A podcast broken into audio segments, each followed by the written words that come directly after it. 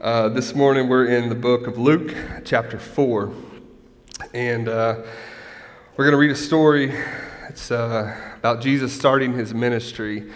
Uh, and the truth of this morning is sometimes the hardest people in our lives to tell about Jesus are those that are closest to us. It's our family members, sometimes. It's the people that we know really, really well that maybe is the hardest for us to have a conversation. This isn't true for everyone by any means.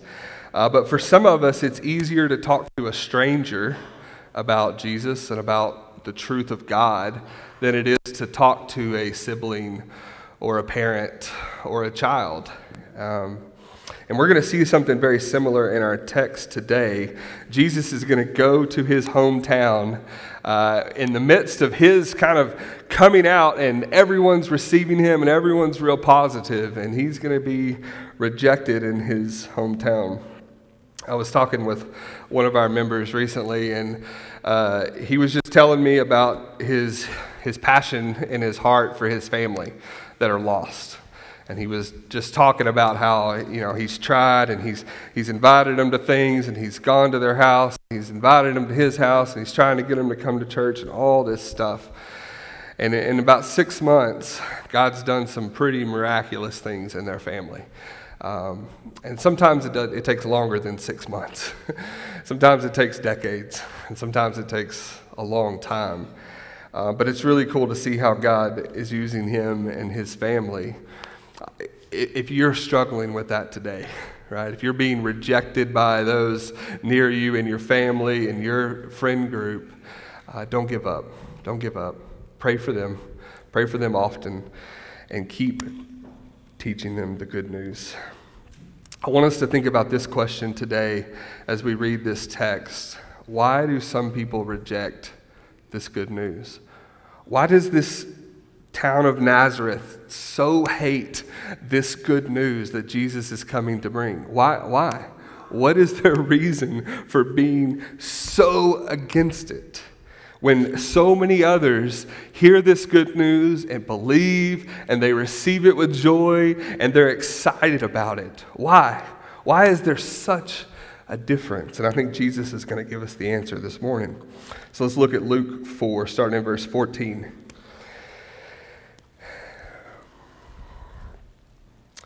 And Jesus returned in the power of the Spirit to Galilee, and a report about him went out through all the surrounding country. And he taught in their synagogues, being glorified by all. Notice the good response. Verse 16 And he came to Nazareth, where he had been brought up. And as was his custom, he went to the synagogue on the Sabbath day. And he stood up to read. And the scroll of the prophet Isaiah was given to him. He unrolled the scroll and found the place where it was written The Spirit of the Lord is upon me, because he has anointed me to proclaim good news to the poor. He sent me to proclaim liberty to the captives and recovering of sight to the blind, to set at liberty those who are oppressed, to proclaim the year of the Lord's favor. And he rolled up the scroll and gave it back to the attendant and sat down. And the eyes of all in the synagogue were fixed on him. And he began to say to them, Today, this scripture has been fulfilled in your hearing. And all spoke well of him and marveled at the gracious words that were coming from his mouth. But they said, Is this not Joseph's son? And he said to them, Doubtless you will quote to me this proverb Physician, heal yourself. What we've heard you did in Capernaum, do here in your hometown as well. And he said, Truly I say to you, no prophet is acceptable in his hometown. But in truth, I tell you, there were many widows in Israel in the days of Elijah, when the heavens were shut up three years and six months. And a great famine came over all the land. And Elijah was sent to none of them, but only to Zarephath in the land of Sidon to a woman who was a widow. And there were many lepers in Israel in the time of the prophet Elisha, and none of them was cleansed, but only Naaman the Syrian. And when they heard these things, all in the synagogue were filled with wrath And they rose up and drove him out of the town and brought him to the brow of the hill on which their town was built, so that they could throw him down the cliff. But passing through their midst, he went away. Let me pray. God, I thank you for your word this morning, God, and I thank you for the truth of it. God, I thank you that you sent your son Jesus to proclaim good news to the poor, to the captives, to the blind, and to the oppressed. God, I thank you for your, your word, God, because you know our need this morning.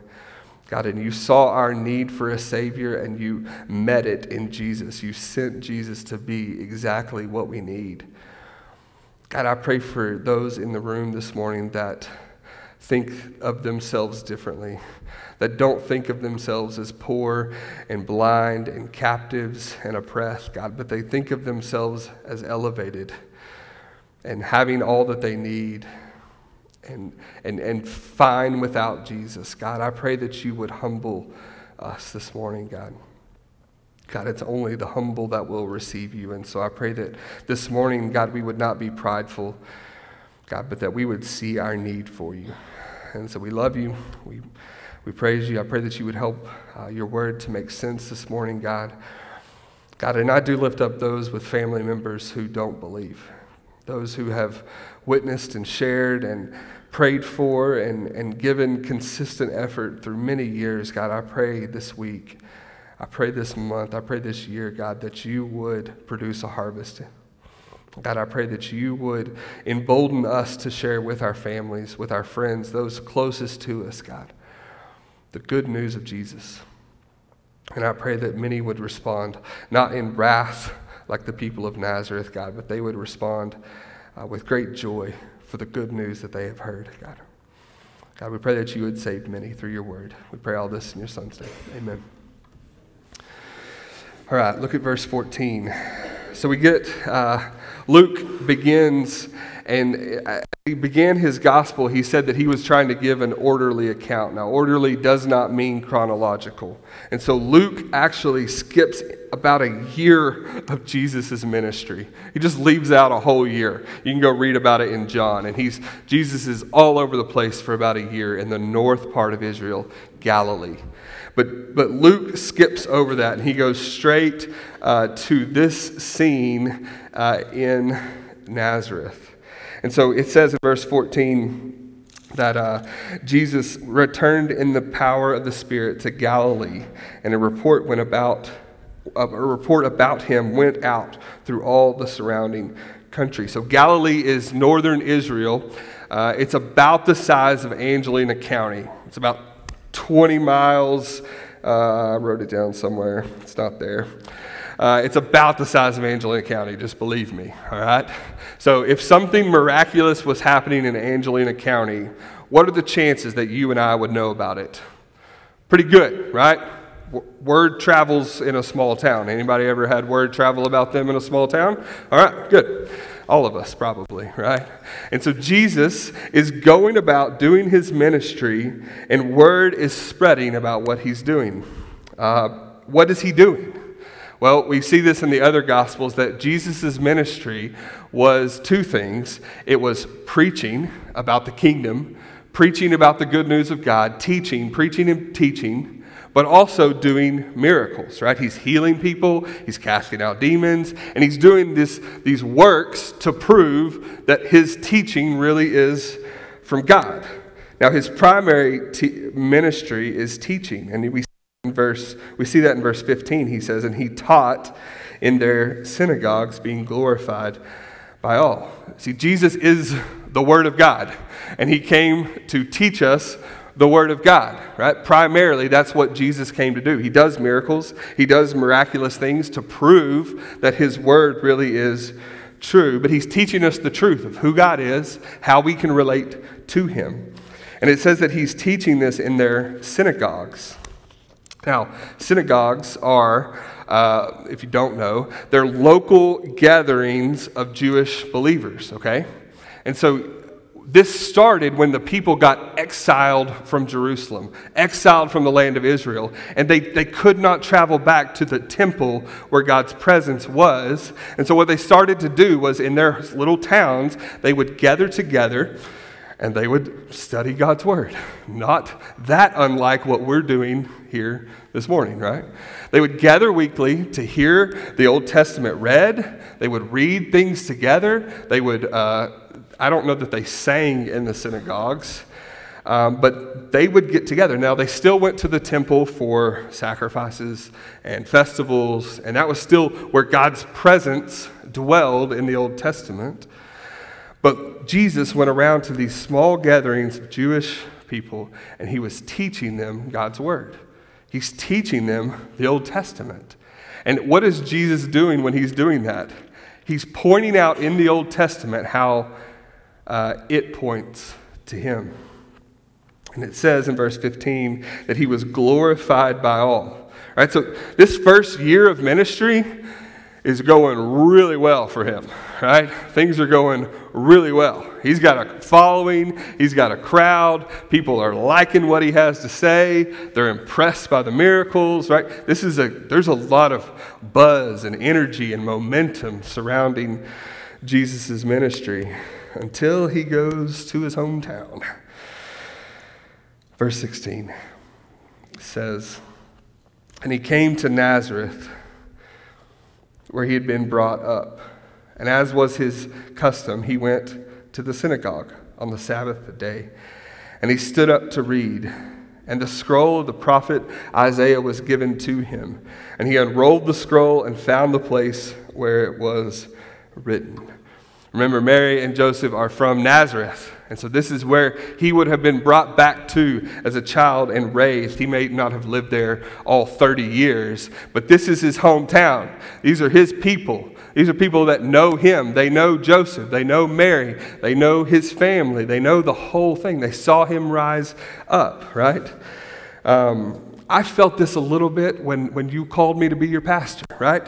So, so many of you uh, knew me as little fifth grade Byron, right? Right, little weird, goofy little fifth grade Byron, right? And that's like hard for you to get out of your mind a little bit, right?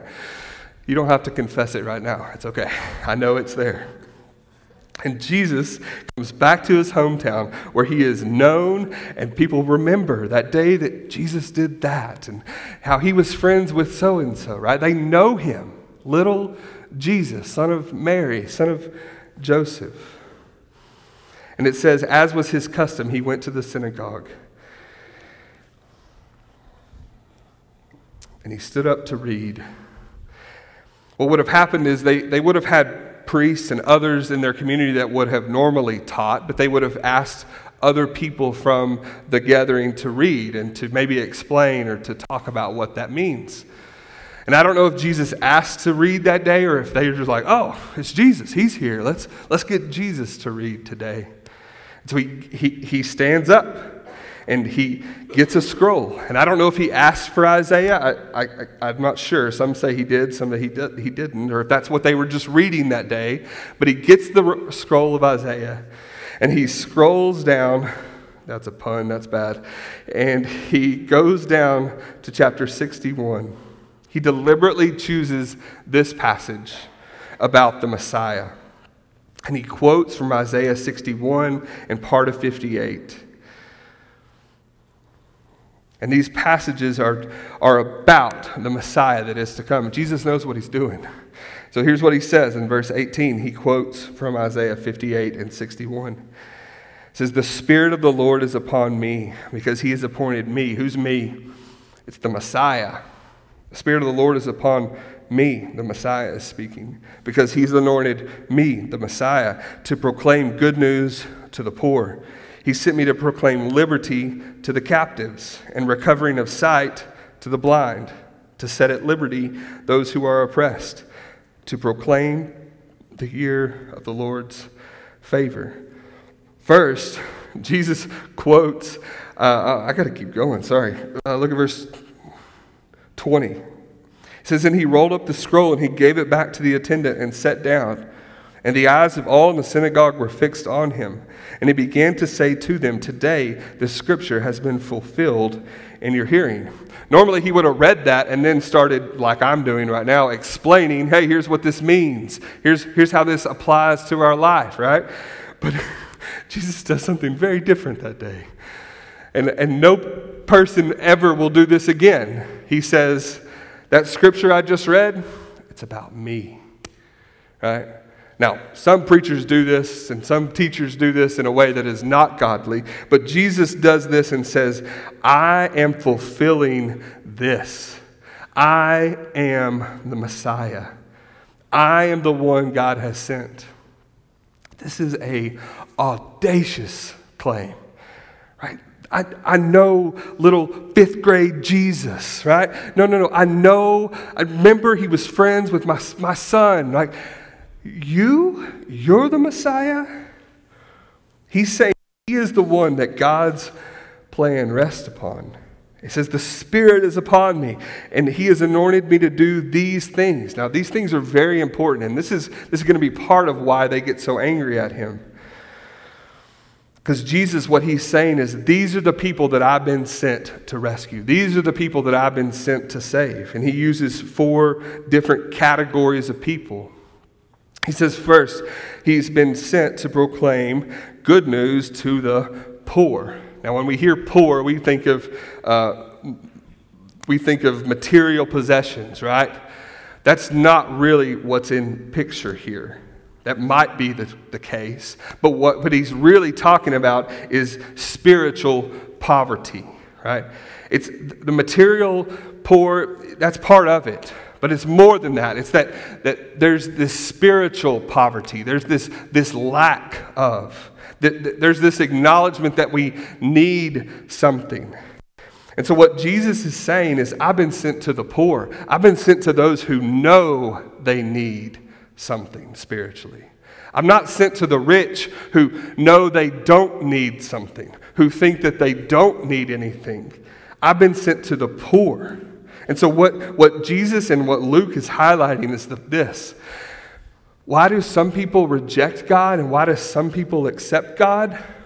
Because some people don't think, think that they don't need God. Their riches or their, their achievement or their whatever has put them in a place where they don't think they need God. They have no need for God. Jesus says, I didn't come for those people. Who did I come to save? I came to save the poor. I, I came to proclaim good news to the poor. He says, I've been sent to proclaim liberty to the captives.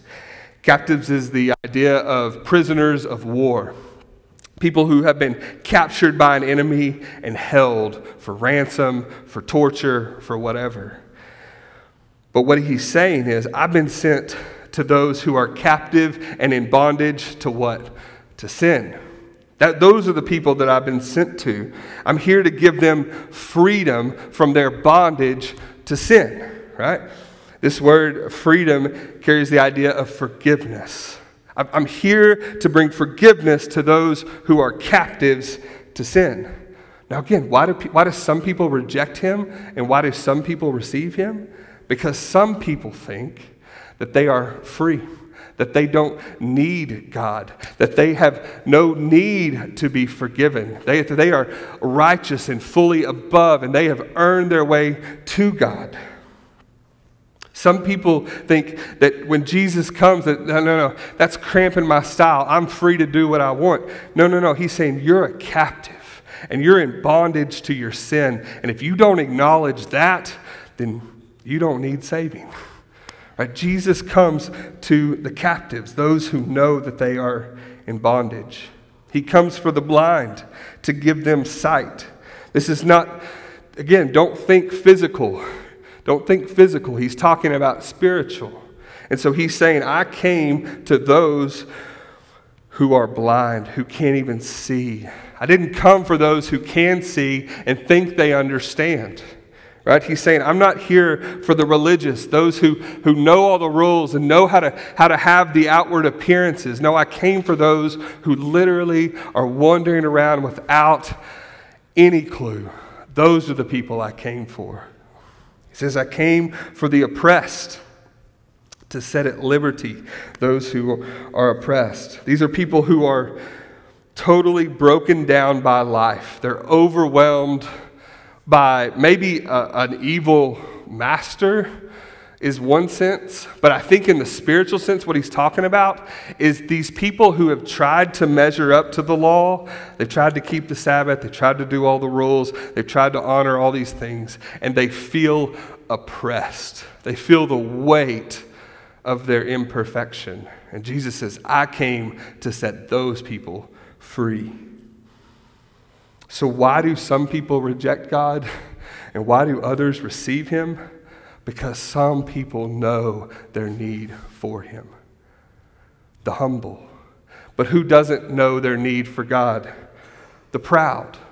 The proud think they have it all together. The proud think they have earned their way to a relationship or, or they're in the right family or whatever. And they don't even acknowledge God because they don't see themselves as poor, captives, blind, or oppressed. And Jesus says, this is why I came. I'm the Messiah, and I'm here for these people. Now let's look at how they respond. Look at verse 22.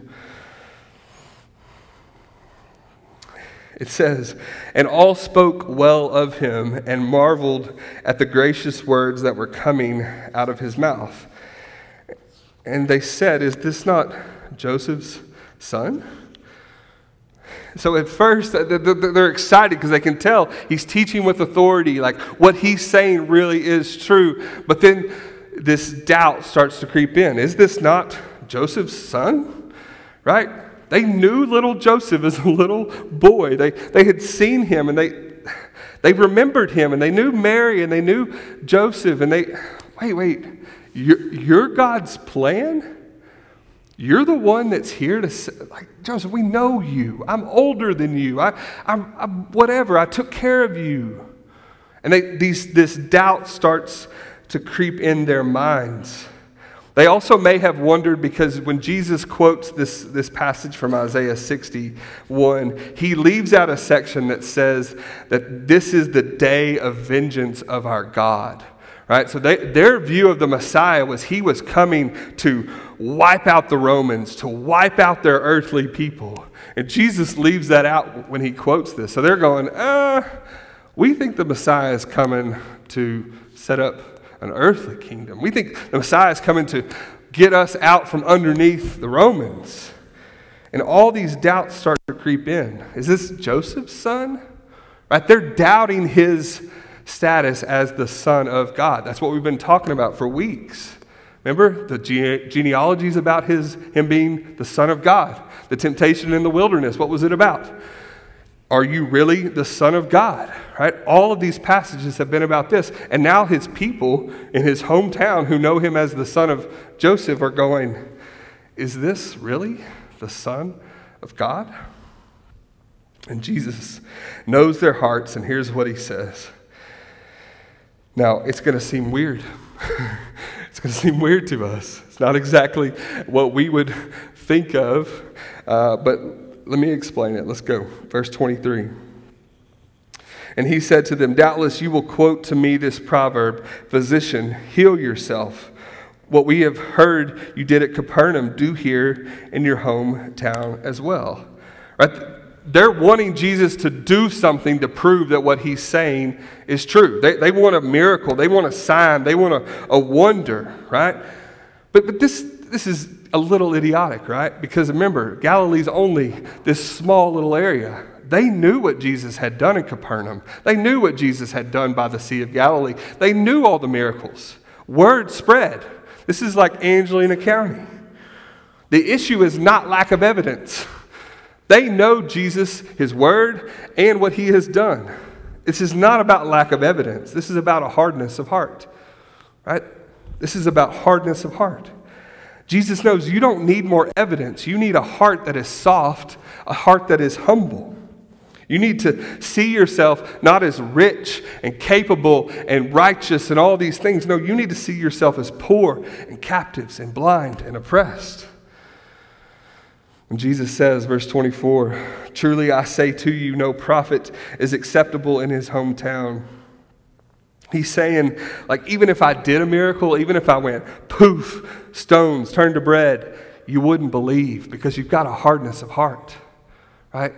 So many of us, it's not about a lack of evidence. So many of your family members or friends that are close, it's not about a lack of evidence.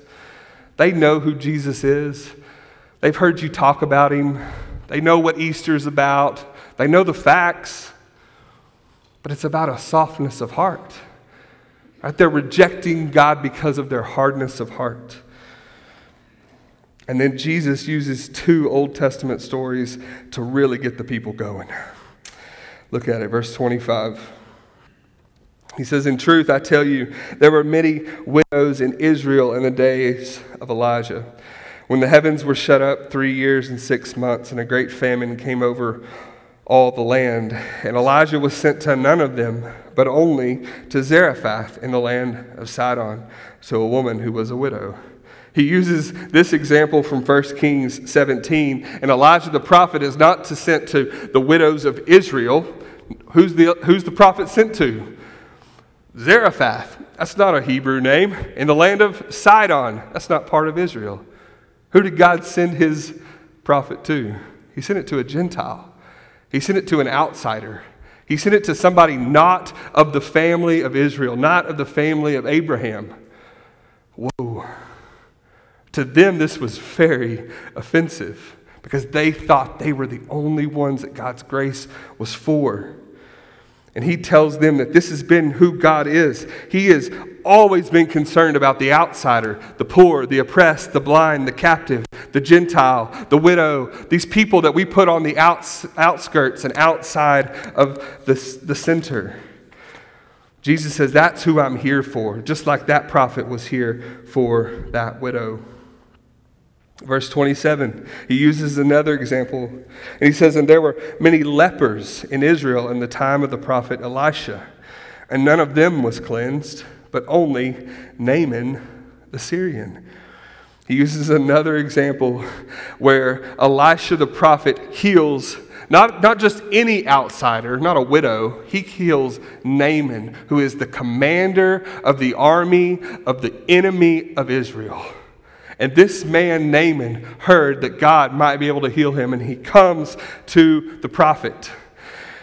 And what does God do? He doesn't smite him, he doesn't knock him down, he heals even Naaman. Now, why is Jesus telling these Jewish people these stories? And why is Luke telling us these stories? He's telling us that God's salvation is for everyone. But in a sense, that statement is not even true because it's not for the heart of heart. It's not for the prideful. It's not for the boasting. It's not for the self righteous. It's not, that's not good news. The good news is for the poor and the oppressed and the blind and the captives. It's for the humble.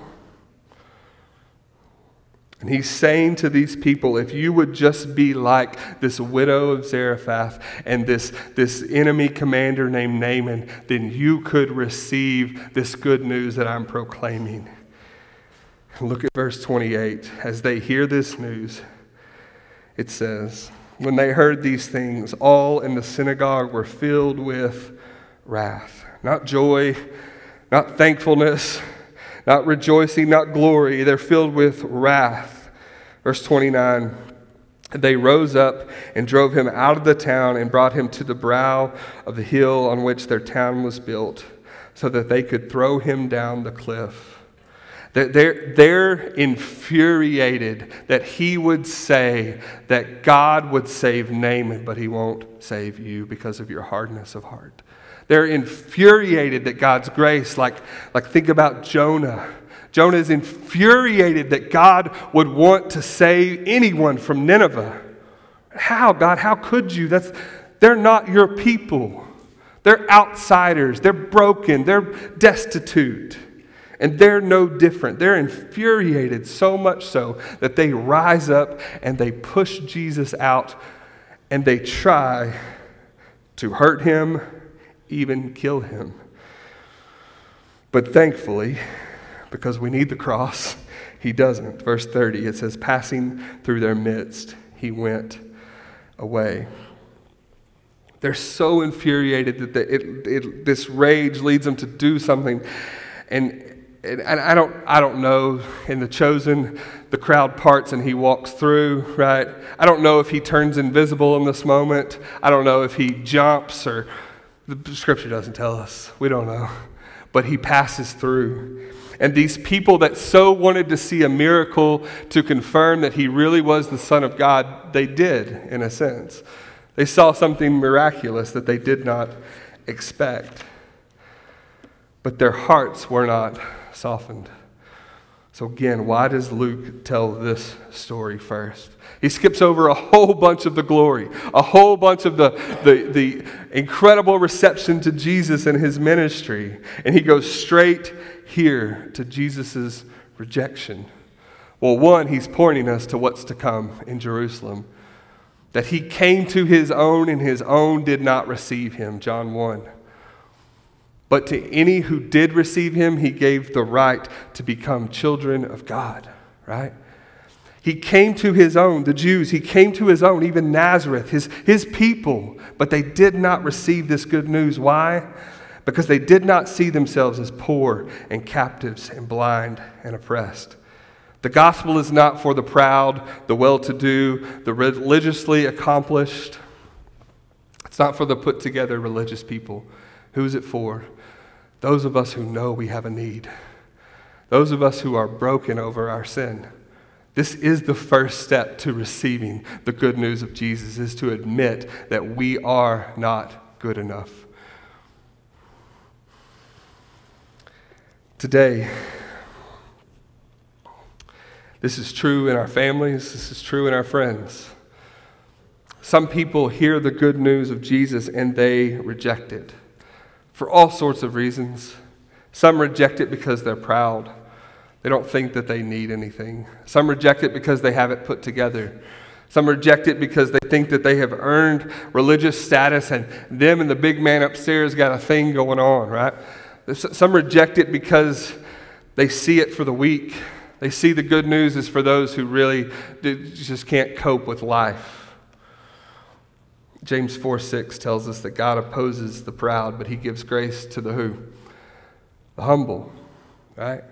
Jesus came, and it's good news for everyone, but it's good news for those who are humble enough to admit that we need a Savior. Today, the, the, the band's going to come and lead us in one last song. Um, how are we to respond to this message? Well, the Bible says the way we are to respond when we hear the good news is to repent and believe. Right? We're to repent. We're to return. We're to turn from our self righteousness. We're to turn from our have it all togetherness. We're to turn from our, our pride. And we're to turn to God and confess our need for Him. We're to turn from our bondage to sin and we're to turn to Christ and beg for mercy. God, heal me, cleanse me, set me free. Right? We have to repent and we have to believe in Jesus that He is enough to save us. And so if you don't know Christ today, if you're stuck in your pride, your arrogance, your, your, your abilities, whatever, I implore you to repent to turn from that. It is a heavy weight that you cannot bear. And turn to Christ. He came to proclaim good news to the poor, He came to set the captives free, He came to, to give sight to the blind. And I can't remember the last one right now, something about oppressed. But He came for all of that for you. And so I hope you will turn today. Let's pray. God, we come today as a people who know our need for you. God, we know that we're broken. We know that we're captives to sin if left to ourselves. We know that we don't have it all together. God, and we come as a people who have turned, repented from our sin, and have turned to you and have believed on you and have, have, have acknowledged with our lives and acknowledged before the congregation that, that we need you. We confess this morning that there's nothing better than you, There's no righteous achievement, there's no sin, there's no anything in our past that is better than you. And so I pray today, God, that we would be humble. I pray for uh, the family member, the person sitting in this room, God, who has hardness of heart. God, they don't need more evidence. God, they need humility. They need an ad- admittance that they are not good enough and that they don't deserve grace. God, but I pray that you would soften hearts today and you would bring about repentance and belief in our lives. God, we long for that for our community, for our family, for our friends. And we pray that you would soften hearts, God, and use us in whatever means you would have, God, to proclaim the gospel, to pray with our friends and family, to, to remind them of the truth, to invite them to church, to bring them to whatever, God. But I pray that, that ultimately you would do your work, the thing that we are not able to do, and you would save. So we love you. We pray all this in your son's name. Amen. Amen.